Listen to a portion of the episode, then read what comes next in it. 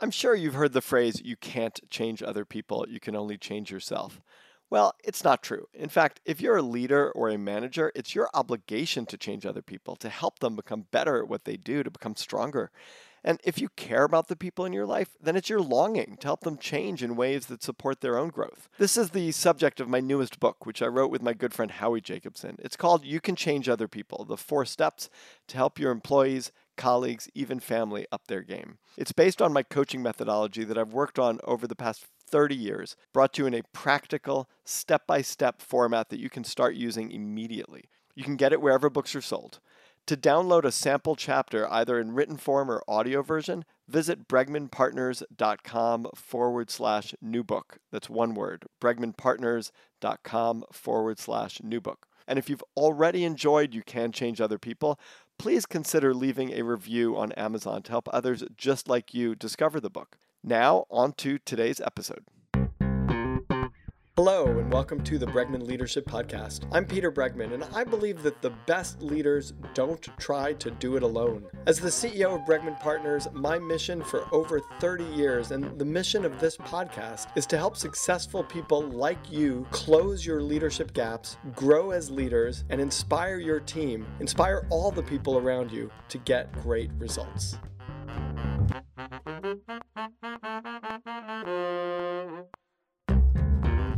With us for part two of the Bregman Leadership Podcast with Jim Loehr is Jim Loehr. Uh, Jim is a renowned performance psychologist. He started the Human Performance Institute. He uh, wrote many, many great books. Uh, the Power of Full Engagement was one that I really loved, and Leading with Character is the one that we're going to be talking about a lot today. Also, uh, if you have not listened to part one, please go back and listen to part one because it's a terrific uh, fun conversation. Jim is an amazing guy. And I'm so happy to welcome him back for part two of the conversation. Jim, welcome to the Bregman Leadership Podcast. Thank you, Peter. Thank you for having me back. I'm excited to do round two. Okay, so so Jim, we were uh, talking, and and we'll just sort of ground the conversation in in this idea that you know winning is everything until you've won, and then it's you know often not everything and and that and that we are misguided by that approach. And you uh, have said that you know you you have 17 number one uh, um, medalists top people in the world. You you are a performance psychologist and you've helped them. And one of the questions i want to talk about in this in this conversation is have you ever watched the show billions? Do you know the show billions on showtime Okay, so there's this performance psychologist in Billions uh, uh, called whose whose name is Wendy, and and she turns people around. Like they're you know they're on a losing streak, and she has a conversation with them, and she turns them around. And so I want to know what the secret to that is uh, in in in sports, but I also want to um, I, I want to delve into this idea of character. So you start the book leading with character with this uh, terrific line that somehow against all odds, you were born. And I, I love, I love that line. I, I remember my first moment of consciousness as a kid was when I like looked at myself and I'm like, oh my God, I'm a person.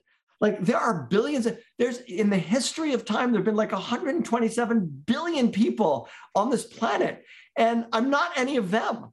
I'm I'm one. I'm here now in this moment, in this place. Wow. Like, like, wow. Tell us what you do with that moment. Well, you made the cut through no fault of your own, no effort of your own. You made the cut. You won the lottery of life. And you can't take any credit for that. You know, you had no choice in that. You had no ability to influence it, but here you are and now you have to decide, well, what the heck am I going to do with this gift? It was purely a gift, and I can do whatever I want to with it. And now I now this issue, you know, for me, Mark Twain's uh, quote is one of my all-time favorite. The two most important days in your life are the day you were born and the day you found out why. and and until you know why the heck you're here, why are you're going to scale the mountain, why you're going to play this Monopoly game with your son. What is the real reason you're playing with your son? Taking that time out when you could be out washing your car, you could be watching television, you could be talking politics. why would you choose a Monopoly game? What, what is the real end you hope is accomplished there for you, for him, and for the other adults at that table? If you get the purpose right, it changes the game. If I change the rules, the purpose of golf, the golf, the way you score golf, is it's uh, how many strokes in the round in the shortest period of time. So you have to you'd have to learn how to sprint. You'd have to all every, the entire game would change. There is this thing called speed golf, and so what you're trying to do is make sure that you understand what the scorecard is that matters most, and get that priority in whatever time you have.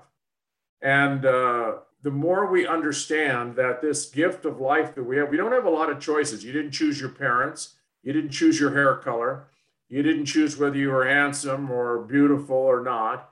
You didn't choose what talents you have. You didn't choose what country you were born in. You didn't choose what decade you were born in, what century you were born in. It goes on and on and on. There are very few things you had choice over. But one thing you do have choice over what the heck do you do with this life you've been given?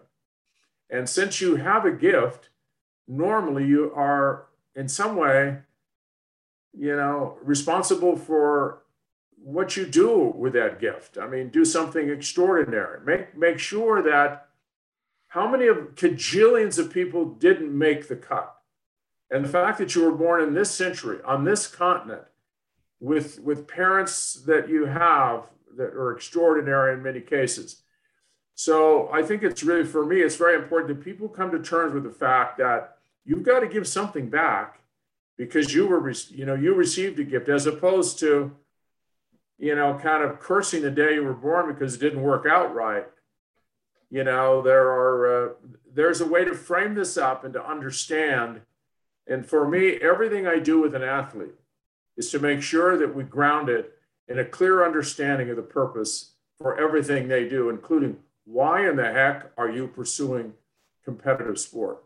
Yeah, and I mean, once I they get the purpose right, that's an important question. So, like you sort of say, okay, I, am I'm, I'm born at this time, at this period, and and you ask this other question, like, what's your impact so far, and what kind of an impact do you want to have? And it's interesting to think about sports because sports, I, I, people might kill me for this, but sports don't matter. Like sports are for fun. Sports are, I mean, there's a lot of money in sports, and there's a lot, you know, and there's prestige, and there's, but all, but you know, it's not and I guess maybe I'm wrong. Like maybe sports improves people's lives because they watch the sports. And but if you sort of think about, okay, so there's hunger in the world, and there's disease in the world, and there's uh, dictatorships that that create oppression in the world. There's democracies that create oppression in the world. There's there's all of these things. And in terms of how you're describing it, I would think you would say the most important thing is that we look for where we can make an impact on this world. You know, we're like living in a time where, you know, racism is at the forefront and like, where can I make an impact in this world to improve the lives of people? And, and yet, um, we're talking about, you know, from a your sport. I mean, you, you actually deal with much more than sports. Uh, and you know you've worked very very hard around around uh, helping people perform in every aspect of their lives. But i'm curious about that that element of like impact. So again this is is such an interesting area to really talk about. You you know you you have to realize that you know let's just say youth sport why mm-hmm. do you want as a parent why would you want your kids to play sports because in a sense wins and loses doesn't matter. But I will tell you what does matter. It's who your kids become as the result of all the stresses and pressures and injuries. That can be a fertile ground for preparing them. Sport is a compressed version of life. And if they learn to make mistakes and get over them and learn how to do things more effectively and efficiently and learn how to be a stronger, mentally more focused, positive, character driven purpose because of that. That's a gift for a lifetime. And then they can put that into effect for the rest of their life. So, coaches who believe that the only real criteria for success in, in junior sports is winning and that's how they run their life. Those are very dangerous people for me. And i've run across hundreds of those coaches. Yeah, yeah. and and and leagues and everything else. It's an obsession with winning and it actually it's to the detriment of the development of those kids. Right. the greatest coaches in the tradition of john wooden realized that basketball was simply a way to create uh, learning opportunities for these young boys to become extraordinary human beings. And he was revered by everyone who came under his tutelage because he got the purpose right. He understood what it was and he lived it. Right. And so, what, what is the value of professional sport? Professional sport is entertainment. It's entertainment and it's not entertainment it's a job for the for the professionals and even there who they are becoming as a professional athlete is more important than actually a lot of the things that happen to them um, in, during the course of their professional careers because there'll always be a career afterwards and you know i can give you i could tell you lots and lots of stories about what you know what were the consequences of this feverish, almost obsessive need to win at any cost. And where did they go after the screaming and yelling on the field no longer was there? So for me, it's it's always the same. It's how can we leverage whatever we're doing, the monopoly game with your son, um, anything that you're doing in a competitive junior or even the who are you becoming as a result of getting to college and going and playing on the college teams or not playing and you're in some performing arts, you're doing music. All of those things are helping you. You're investing extraordinary energy, and there is a consequence. You're growing something. And the most sacred part of the person is their, is their character, who they really are in terms of their ability to, uh, to make moral and ethical decisions. And the book, Leading with Character, is all about building a personal credo that is not someone else's, but it's your own standard for what you should and shouldn't be doing, where you should be putting your energy based on your values and your uh, uh, priorities. And how do you live a life so that at the end of your life, I call it getting home. Getting home is when I ask you what you're going to have on your tombstone, getting home is having those for reality that represented your life. And we all want to get home. We all want to end up someplace. And it's probably not just being a professional athlete or winning a Monopoly tournament. It's going to be far more important uh, that they understand the context and why we do this. Everything we do can be leveraged to become a stronger, better human being and getting a little bit closer to getting home on our life navigational system. And that's the answer to the question of for the sake of what? Meaning, anytime we do anything, we should be asking that question for the sake of what? 100%. 100%. You also say something interesting that leading with character is not an instinct, it's not a natural human response, that the natural human response is to put ourselves and our needs first. And that the morality system that we all inherited is programmed to consider that um, and and that's like a survival instinct. Like a survival sure. instinct is how to.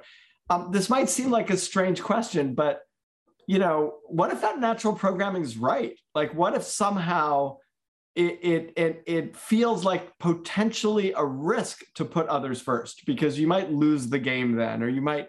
And I know it might sound crazy, but I I do think many many people hesitate on that point. Like, I think it, it is a natural instinct and it feels like a risk to say, you know, this is about character and not about winning. So there are two things going on as I see it in this um, conflict between, you know, fulfilling, you know, your own priorities and those that are connected to other people in, in, evolutionary terms, those that were connected to others that people could rely on, you had compassion. When you had a tough time, someone else came up and helped you. When you were ill, when you didn't have food or shelter, people stepped up. And you developed this interdependence on one another to survive. And those that just went off and did their own thing and were highly independent and just were kind of one offs, they didn't survive. And so our genetic link, our our, uh, our lineage has really um, taken us to this very deep sense of our connection to others. However, when we come into the world, our whole world is about us. As a child, you don't see the lens at all in any other way than I want everything I want. I want it now. It's all about me. And as you develop, um, your parents are trying to help you to be more polite, to be able to treat your brother, you know, with some kindness because he's going through a tough time or and parents are always trying to take them out of this obsession with themselves this total and complete narcissism in a sense because in some way parents know that that will not serve them well going forward it might help them scale a particular mountain because they actually i work with a lot of let's say tennis players who become prima donnas and because they can hit a tennis ball better than everyone else. It's almost like everyone else should should uh, carry their bags, and the parents go, "Well, I'm going to let that cheating go, or I'm going to let all that, uh, you know, really, really dis discoloring yeah. look about how he treats other, or how she treats everyone else." I'm just I'm going to overlook it because they're under so much stress. You couldn't make a more serious mistake than that. Right. You mentioned Dan Ariely's research, where he right. says that our, our behavior is fundamentally driven by opposing motivations. One, we want to really view ourselves as possessing good moral character. And two, we want to benefit as much as possible from taking shortcuts, which you sort of say is better known as cheating. Yeah. I mean, we want to, there, he calls it the fudge factor. And the way we're always running our life is that we want to see how much we can get away with in fudging or cheating and still feel good about ourselves. That's our moral calculus.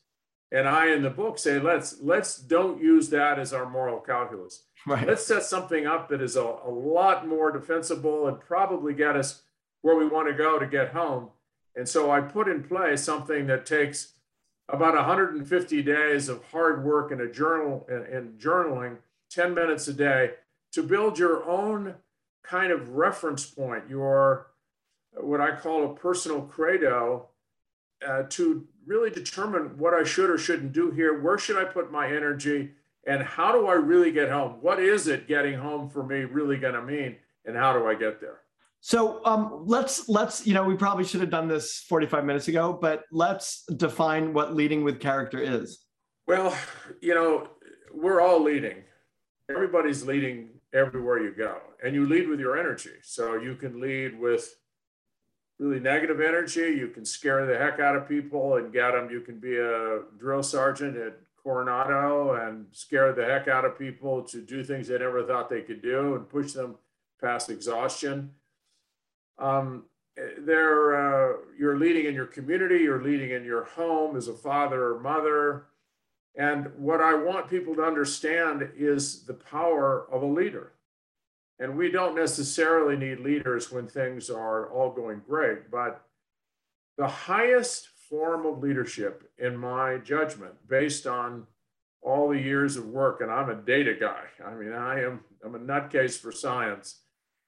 The most important leadership role you have in any situation is in the moral and ethical area. If you don't have honesty, if you don't have integrity, if you don't have any capacity for empathy or warmth or kindness, if you don't, if you're not dependable, if you have a, a an ego the size of Mount Rushmore, and what that really turns into is arrogance, you're going to have a problem for a very long time in your life with everyone. People are not going to want you to win. They're going to try to mm-hmm. prevent you from winning. And so these are the assets, and they are all muscles that have to be developed. And every day, that time you had with your son is an opportunity for you to build, put a little of energy into some of those assets that you think are more important than winning the game. And the, uh, the impact that his uh, behavior had at the end on how maybe he was making others feel. And so he has a little bit of an understanding. So every moment is teachable with the gold standard of health in a human being is the way in which they interact and try and um, and connect with other human beings. So I love I love what you're saying, and I wanna I wanna restate it in a certain way, which is you're not saying that winning isn't important. You're Absolutely. saying winning at all costs is not important, and that the priority is how you show up and the way in which you play the game with character. And then second is within that boundary, try to win because it might be fun to win, you want to win, and etc. But not with any hint of compromising on your character because that you will end up regretting. So the key is you you said it exactly right that the key is who you're becoming in the chase to win. You want to win, but there are lots of ways to win. You can win by cheating, you can win by oh, I mean there's a lot of ways to the top of the mountain. But what you're saying is or what I'm saying in my work is I wrote a book called The Only Way to Win. And the only way to win is to win with character. And the only way to lose is to lose with character. Because in the long run, sustainable success will come in that, in that context. So, more important than the chase is who you become in the chase. That's the bottom line for me. You talk about these moral character attributes like kindness, love, honesty, gratitude, generosity, patience, trustworthiness. Um, I'm. Uh, it may seem obvious, but I'm curious how you came up with the list.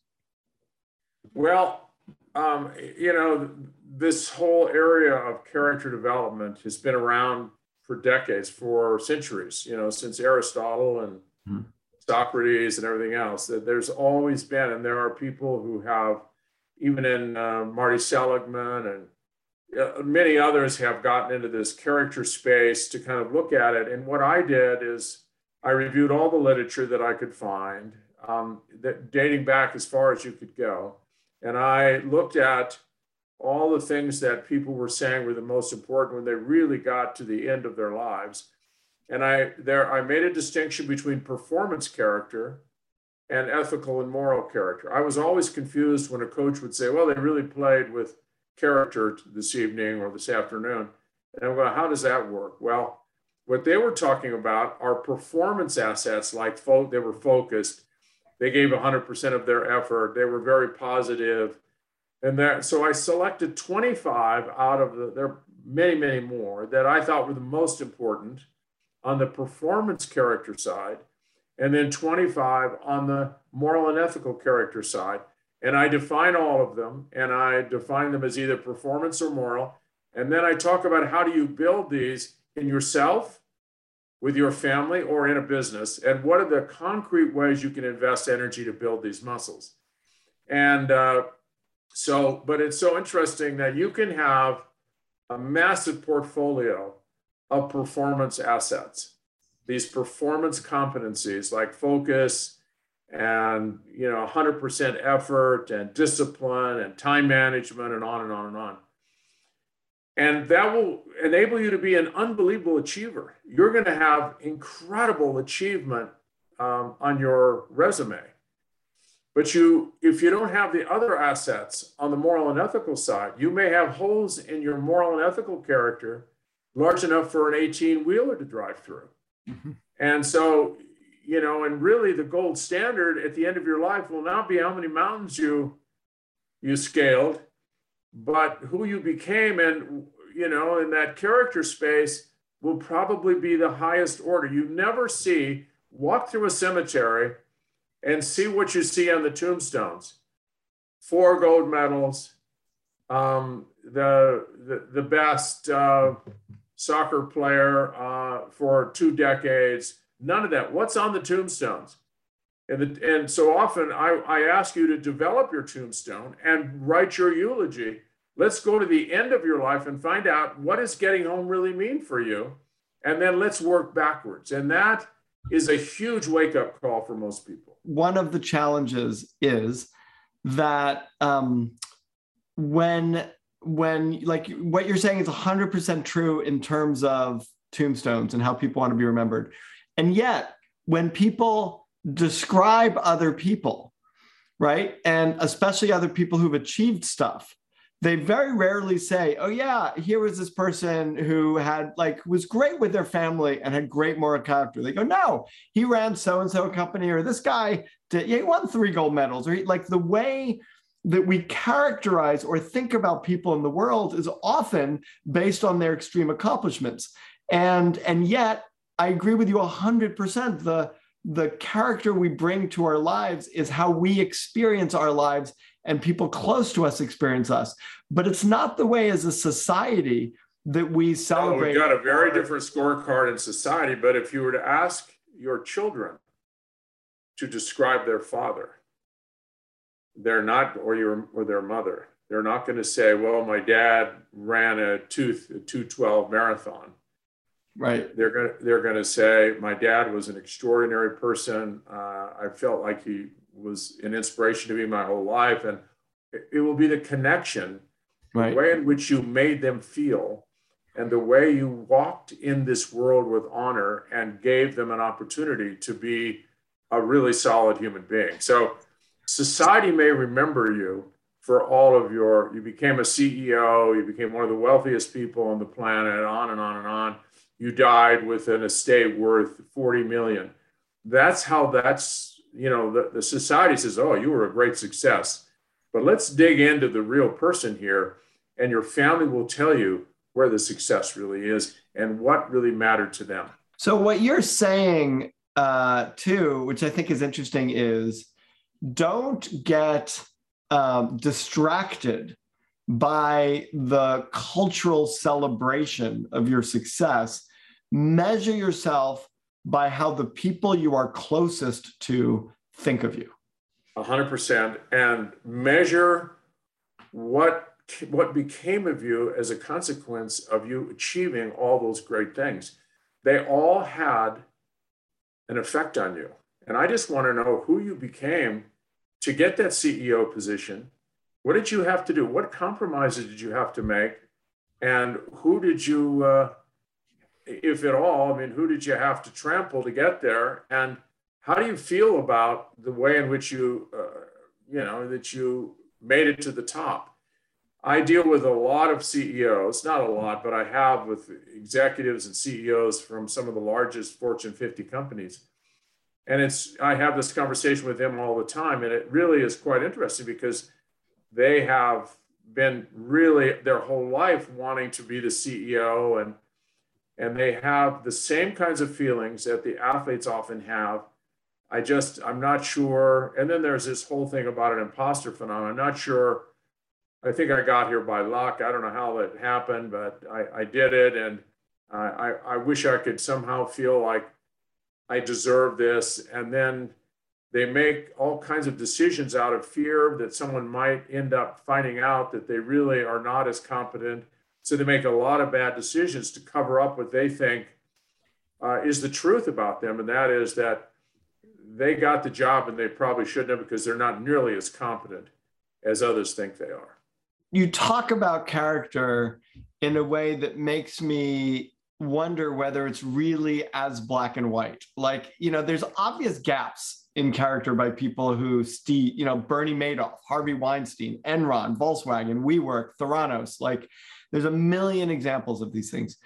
But it also seems like there might be gray area in more uh, subtle situations, um, framing things in a way that's subtly more positive. Like you're gonna, you know, you're gonna, you want a decision to be made, and so you sort of just frame it in a way that makes it more likely that someone's to make the decision or um, or sharing information with with a bunch of people, but not necessarily with everybody, which might be an oversight, or it might just be an efficiency thing, or it might be an ethics thing, or or um, you know, or, or hiring someone that sounds like you and that looks like you, and you haven't done the unconscious bias work. And and I guess my question is, is that certainty, uh, is the character certainty elusive?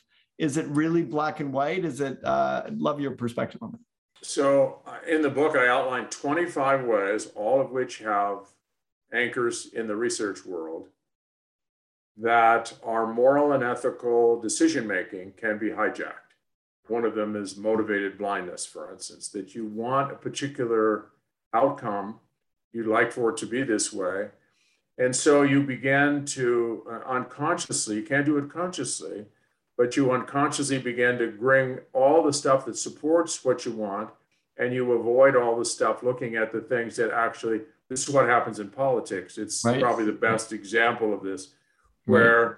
you already have a bias and you make sure that the, anything that comes in that doesn't fit that you call it you know um, misinformation or disinformation and you don't even consider it and anything that supports what you already believe kind of intuitively or believe inside you allow that to actually come into your neural processing system and it supports so you build it.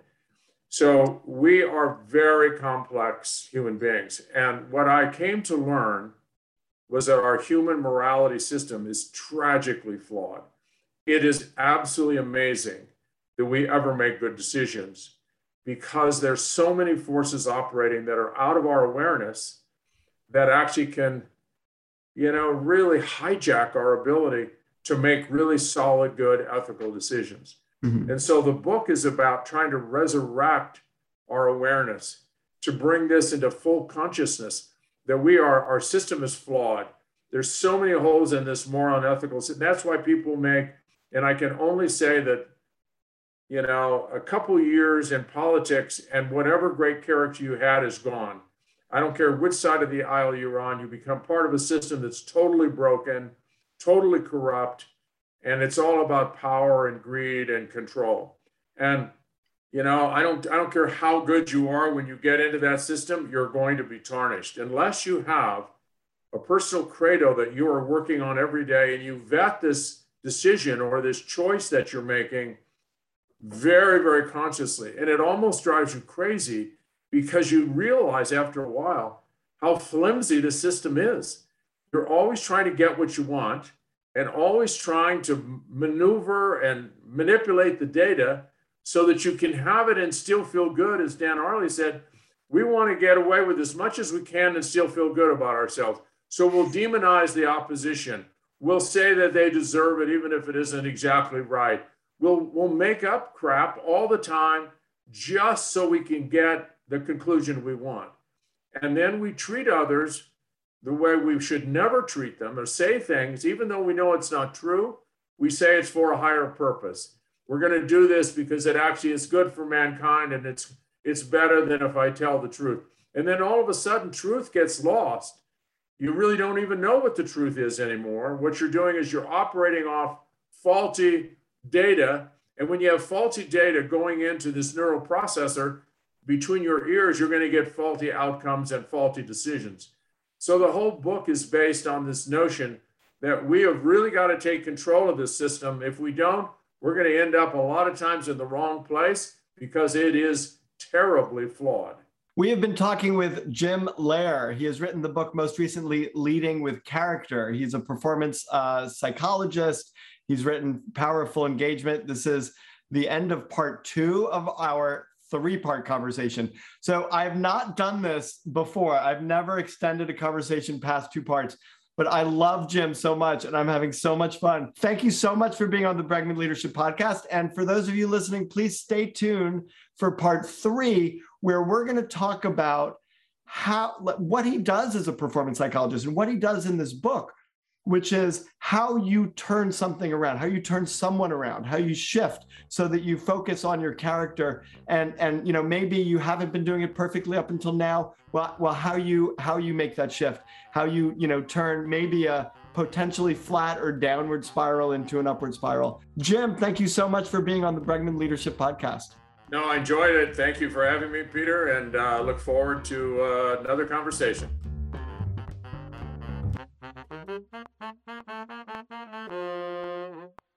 enjoyed this episode of the Bregman Leadership Podcast, then you also might enjoy my newest book, You Can Change Other People. You can find it on Amazon or wherever books are sold, or by going to bregmanpartners.com forward slash new book. That's one word. If you've already enjoyed the book and found it useful, consider telling a friend or leaving a review on Amazon.